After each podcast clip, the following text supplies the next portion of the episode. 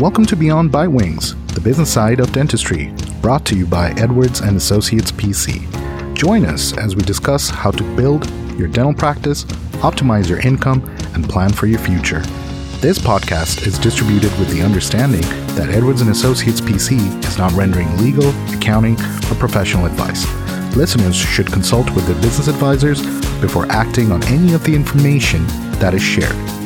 At Edwards and Associates PC, our business is the business of dentistry. For help or more information, visit our website at enassociates.com.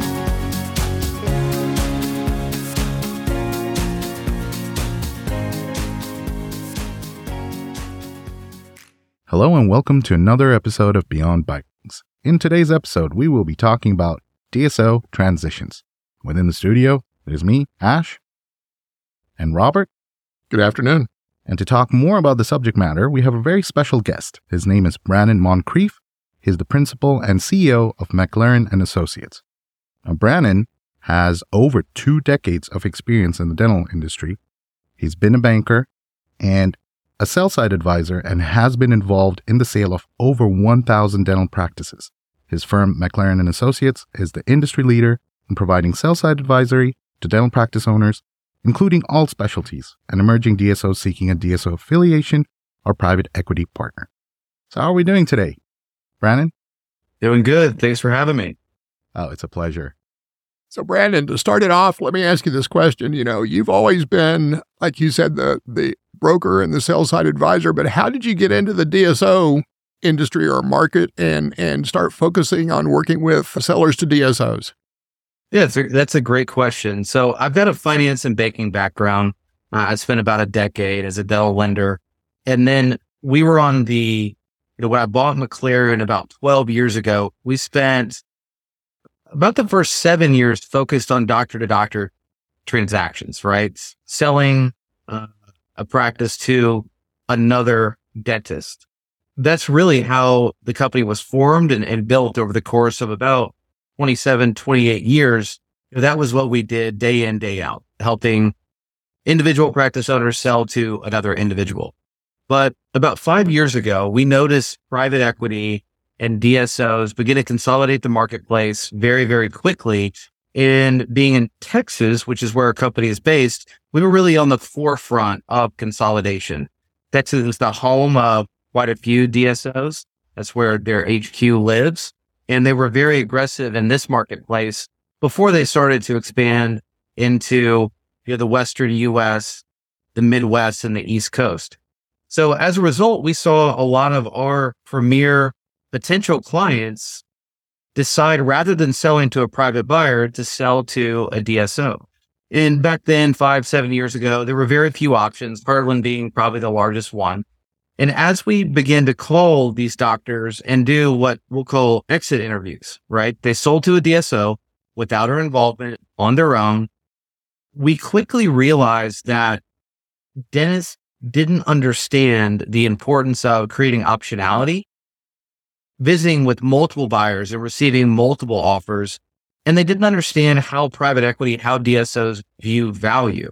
You know, from a doctor to doctor perspective, value is derived more as a benchmark 60 to 80, maybe 90% of annual revenue or two times net cash flow. The DSO private equity world looks at valuations from a completely different viewpoint. They really look at valuation through the lens of EBITDA and applying a multiple of EBITDA to arrive at value. As a result, when we talk about larger practices, they can trade for two to three times in the DSO world what they would trade for in the private buyer world. So as we were talking to these doctors that had decided to go down the DSO road on their own, we discovered one, they left a tremendous amount of value on the table, right? They weren't educated about how private equity looks at valuations. They right. weren't educated about how important it was to create optionality and look at different types of DSOs and different types of deal structures.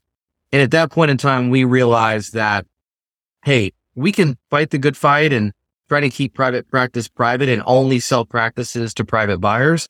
But the reality is once private equity comes into an industry, they're going to pour more and more money and resources into it and it's not going away. So at that point, we decided to build out a team, build out a process to represent large practice owners who want to go down the DSO private equity route and ensure that they create optionality, they create competition for their practice, they're educated about their options and leverage that competitive environment to maximize their financial outcome. You know, and it's been an educational process. I think even two years ago, I kept getting the question probably every week from at least two or three clients What is EBITDA? You know, what is that? How do you define that? And now, probably everybody has to know what that is, right? I mean, it's been ingrained in everybody for, you know, the last two years. And I doubt if there's very many clients that we have, and probably very many dentists that are out there that haven't had at least a phone call from at least one DSO soliciting, you know, their practice. So, you know, considering that going forward that that's still happening, what should they do? Because too often what I see is they say, "Oh yeah, I'm interested because of the money you're offering." And they don't say that. They say, "Yes, I'm interested." And give me an offer. And then they just they're stuck. They go down that road. They can't see any other options. So, what should they do when they get that phone call? Yeah, I think the biggest mistake that dentists make when they look at selling their practice to a DSO is responding to an unsolicited offer, right? DSOs are designed to try to create what they call proprietary leads. Uh, essentially, they fill big marketing machines, business development teams to knock doors and you know, send solicitations to practices with the hope that the owner is going to pick up the phone, call them, enter into what they think is a casual conversation that quickly turns into a formal conversation about selling their business. They're not educated. They don't have proper representation. And while the offer might look sexy on the surface, you know, there are a lot of strings attached to these transactions. And oftentimes just because an offer looks sexy economically comparative to selling to a private buyer, you don't know how good that offer could be unless you have proper representation and you shop the practice to multiple DSOs. So, I mean, the first step is to call somebody like us and have a discovery call, right? Talk about, you know, first of all, what's your why? Why are you considering pursuing a DSO affiliation or private equity partner? What are your goals? Is it solely economic? Are you looking for administrative support? Have you tapped out your banking relationships and you need additional capital to fuel continued growth? There are many reasons why a dentist may consider or specialist may consider going down the DSO path, but you clearly got to define that why. We spend a lot of time with our clients getting to know them from that perspective. And then we quantify economics. All right, let's do evaluation. Let's do an EBITDA analysis if we took the practice to the open market, what do we believe it would trade for? And Robert, you touched on it. You know, everybody should know what EBITDA is, right? EBITDA is earnings before interest, taxes, depreciation, amortization. Essentially, it's absentee owner profit. After you pay all the true overhead of the business and you pay the doctor to do the dentistry, how much money is left over for the absentee owner slash investor? And EBITDA should be a pretty objective conversation, right? If you give your numbers to five CPAs, five DSOs, you give your numbers to me, everybody would should come back with the same EBITDA calculation. No, you're, you're going to get six different numbers. absolutely. However many people you give your numbers to, that's how many answers you're right. going to get. Yep. And DSOs tend to play a lot of games with EBITDA. So they may dangle a carrot and say, Hey, doc, we're going to give you a great multiple on your EBITDA. We're going to give you a seven or eight times figure on your EBITDA. And that sounds attractive, right? That sounds at top of market. But the reality is they play games in the EBITDA calculation to drive down your EBITDA. So if they're cutting corners and not giving you credit for personal expenses, add backs, discretionary, non-recurring expenses, and they're layering in sometimes some of their own infrastructural costs, the EBITDA number they give you is going to be artificially low. So they might give you seven or eight times an artificially low number. Whereas if we had done the EBITDA analysis and controlled the narrative, the EBITDA could have been 100, 200, $300,000 higher. And we could have gotten potentially that same multiple, $300,000 times the seven multiple is 2.1 million in value. So oftentimes we're able to move the needle significantly, sometimes with larger practices, as much as several million dollars in value simply by controlling the narrative regarding EBITDA. When I think even on a small practice, you know, let's do the math, show that to the listeners. Basically, you know, if you can increase EBITDA by, let's say, $50,000, what's that worth to them as a sale price? Yeah. So let's just take like a, you know, $2 million revenue practice with uh, a 25% EBITDA margin. So it's got $500,000 in EBITDA and it's going to trade for, let's call it seven times EBITDA. Just a $50,000 delta in EBITDA is equivalent to $350,000 in value. Yeah, that's amazing. So imagine, you know, let's say you like remodeled your office or bought an expensive piece of equipment and wrote it off and the DSO didn't give you credit for that non-recurring expense. It could cost you $350,000. And when you layer in multiple add backs of that nature, it, it could go up into the millions. And it's in the DSO's best interest not to look too hard to uncover some of those add backs, right?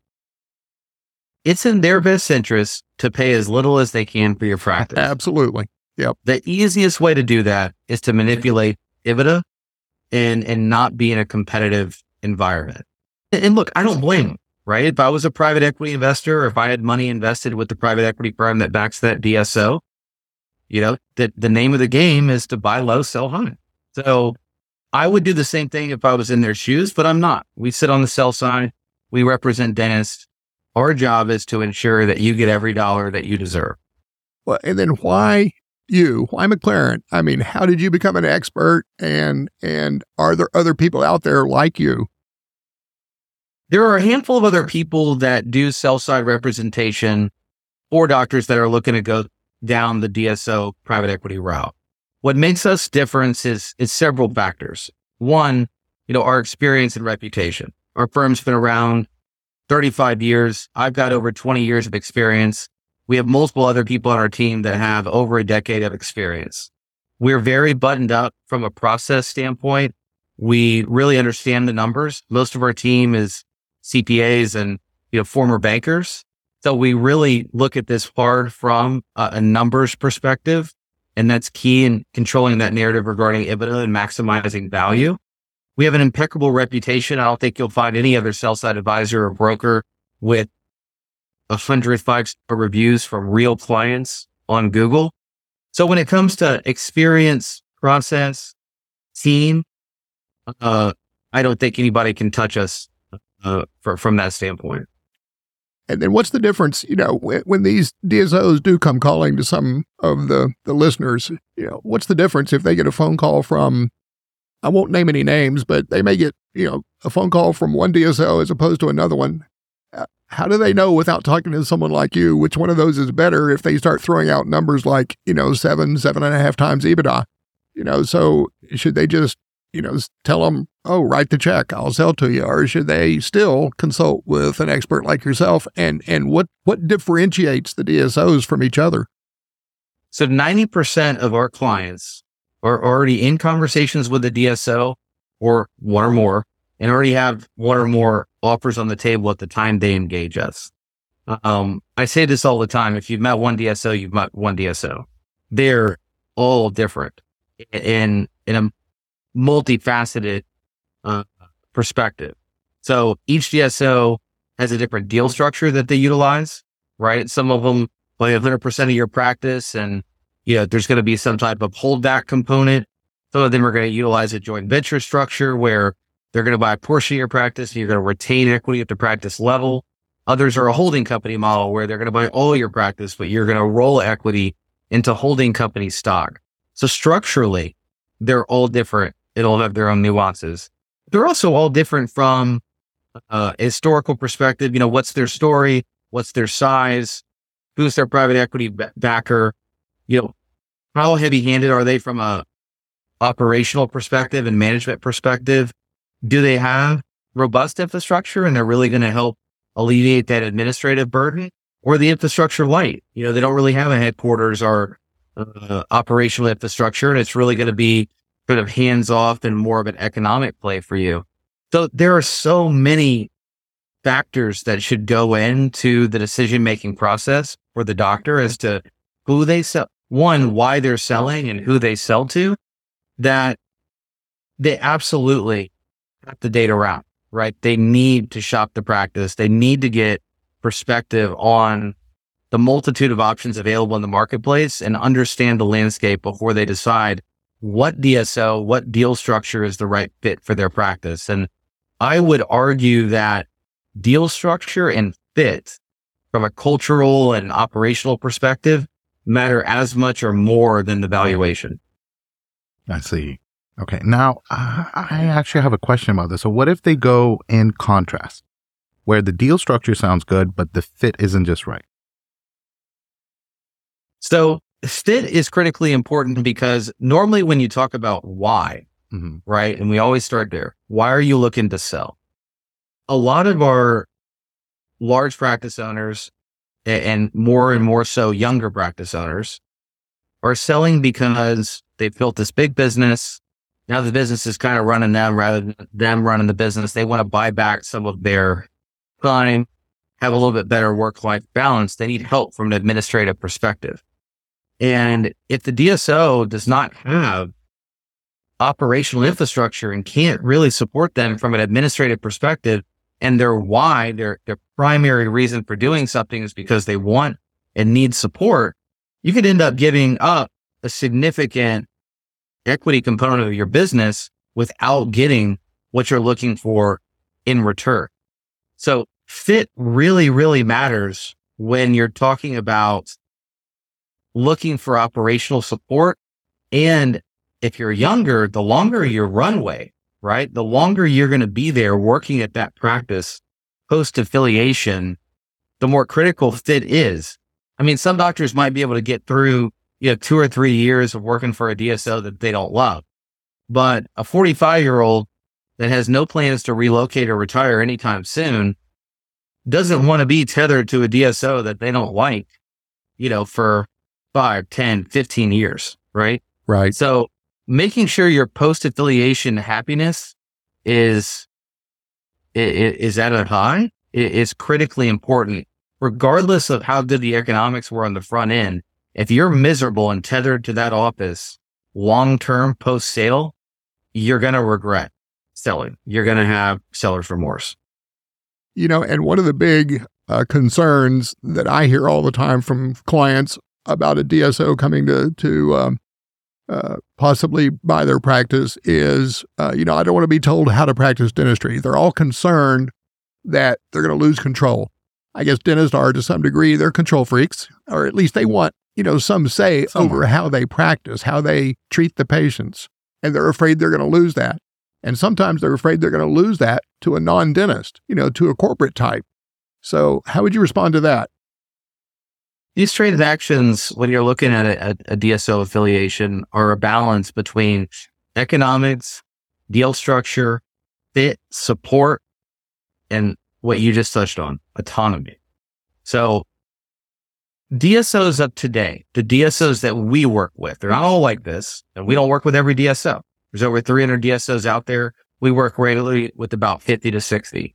Uh, and those vary depending on, you know, region, geography. Um,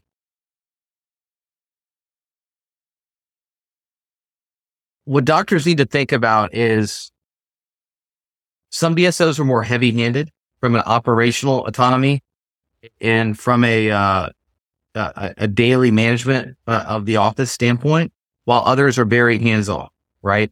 So you have, those are the spectrum. The spectrum's like the huge DSO that has a really heavy, heavy hand from a managerial operational perspective and, and maybe it's going to have some say so clinically versus those that are completely hands off operationally and clinically.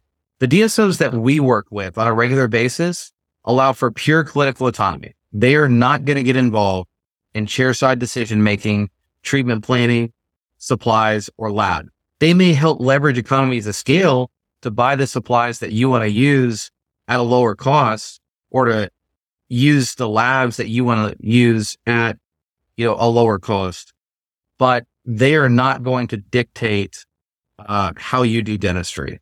From an operational perspective, it's going to vary depending on who the DSO is and how heavy handed they are from a managerial perspective. From clinically speaking, you're protected from an autonomy standpoint. From an operational perspective, it's going to depend on who you sell to as to how involved they are in the daily, you know, operations of the business. And I think that's also where someone like you would come in. I mean, how would one evaluate that? That you know, uh, the DSO I'm going to sign on with is going to give me that autonomy clinically. We do an inordinate amount of vetting uh, on the buyers that we will allow to sit at the table with our sellers. Um, so first and foremost, it comes down to defining that why, right? Why is the doctor selling? What are they looking for? That's going to determine to some degree fit who we take the practice to, who we shop the practice to and allow the opportunity to meet the doctor and bid on the opportunity. So yeah, we, we spend an insane amount of time vetting these DSOs, learning about how they function from an operational perspective, what type of infrastructure they have, how they're involved in the offices on a daily basis, talking to the doctors under their umbrella to see what their experience has been like before we ever allow them to sit down with one of our doctors. And then as our doctors begin to move through the process, diligence is designed to be a two way street, mm-hmm. right? The DSOs are going to ask a million questions. They're going to want all the data on the seller's practice. They're going to want to get to know the seller. We believe that it's equally important for sellers to ask a lot of questions of the buyer, right? So we give all of our clients a list of discussion topics and questions to ask during the initial interaction with the DSOs that we put at the table. As we get closer to making a decision and narrowing the field to the top, let's say two or three buyers that our client is most interested in partnering with, we'll get a list of doctor references and make sure that our client speaks with doctors that have been affiliated with that DSO for some time to hear about, you know, how did the transition go? How has it been post affiliation? What does life look like on a daily basis partnered with this particular DSO? So they can get real world guidance on from somebody that's, that's been through it and uh, with that particular DSO and is living with them as a partner daily. No, that's fantastic. Getting real life testimonials instead of just going on the website to that bottom section. Yeah. yeah, absolutely. I mean, look, when DSOs are courting you, you know, they're going to say all the right things, right? They're all going to, they're all going to promise you the moon. Nobody's going to tell you where their blind spots are or where their deficiencies are. It's our job through constantly attending all the different DSO events we attend, doing transactions and following up with our, our clients post sale to get that feedback and ensure that, you know, we're only putting the best of the best at the table to begin with when we take an opportunity to work it. When the DSOs come in and, and talk to a client and they, they, when you're not involved yet, don't they try to get the client to sign a, um, uh, an exclusive agreement so they can't take it to, you know, like six other DSOs? So how do you get around that? Yeah. So, I mean, first and foremost, don't sign an offer. Don't sign any type of NDA that includes an exclusivity provision. Certainly don't sign an offer until you've had the opportunity to speak with somebody like us because all letters of intent include an exclusivity provision that precludes the doctor from speaking with any other buyers for a, a finite period of time. You It's typically anywhere from 90, sometimes all the way up to 180 days. So if you sign an offer prematurely, then you've lost leverage to create competition and optionality. So you do not want to sign any type of legally you know, binding agreement. And by the way, LOIs are not legally binding with the exception of the exclusivity provision within the LOI. Oh, that's very so interesting. It's not legally binding at all for the DSO, but it's legally binding for you in the sense that you can't talk to anybody else. You know, that's that's Easily. interesting because they usually say that, you know, this is non-binding. But right. it is binding yeah, mo- with respect to the exclusivity agreement. Interesting. Exactly. Most L most LOIs say they're non-binding, and then except for provision, you know, 10A, which is the exclusivity provision. So there's all these little, you know, tricks of the trade that private equity and DSOs utilize to limit your optionality. That's great information. Great. What else would you tell somebody that they, I mean, what's, what, what are the, the, the hot points that people need to know that people need to be concerned about other than just pick up the phone and call you? I think one of the things I'd like to touch on is with a couple things.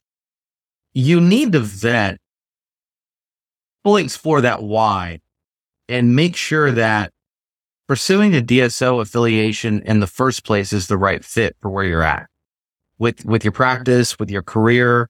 You need to quantify, you know, what is your practice? How is it engineered economically?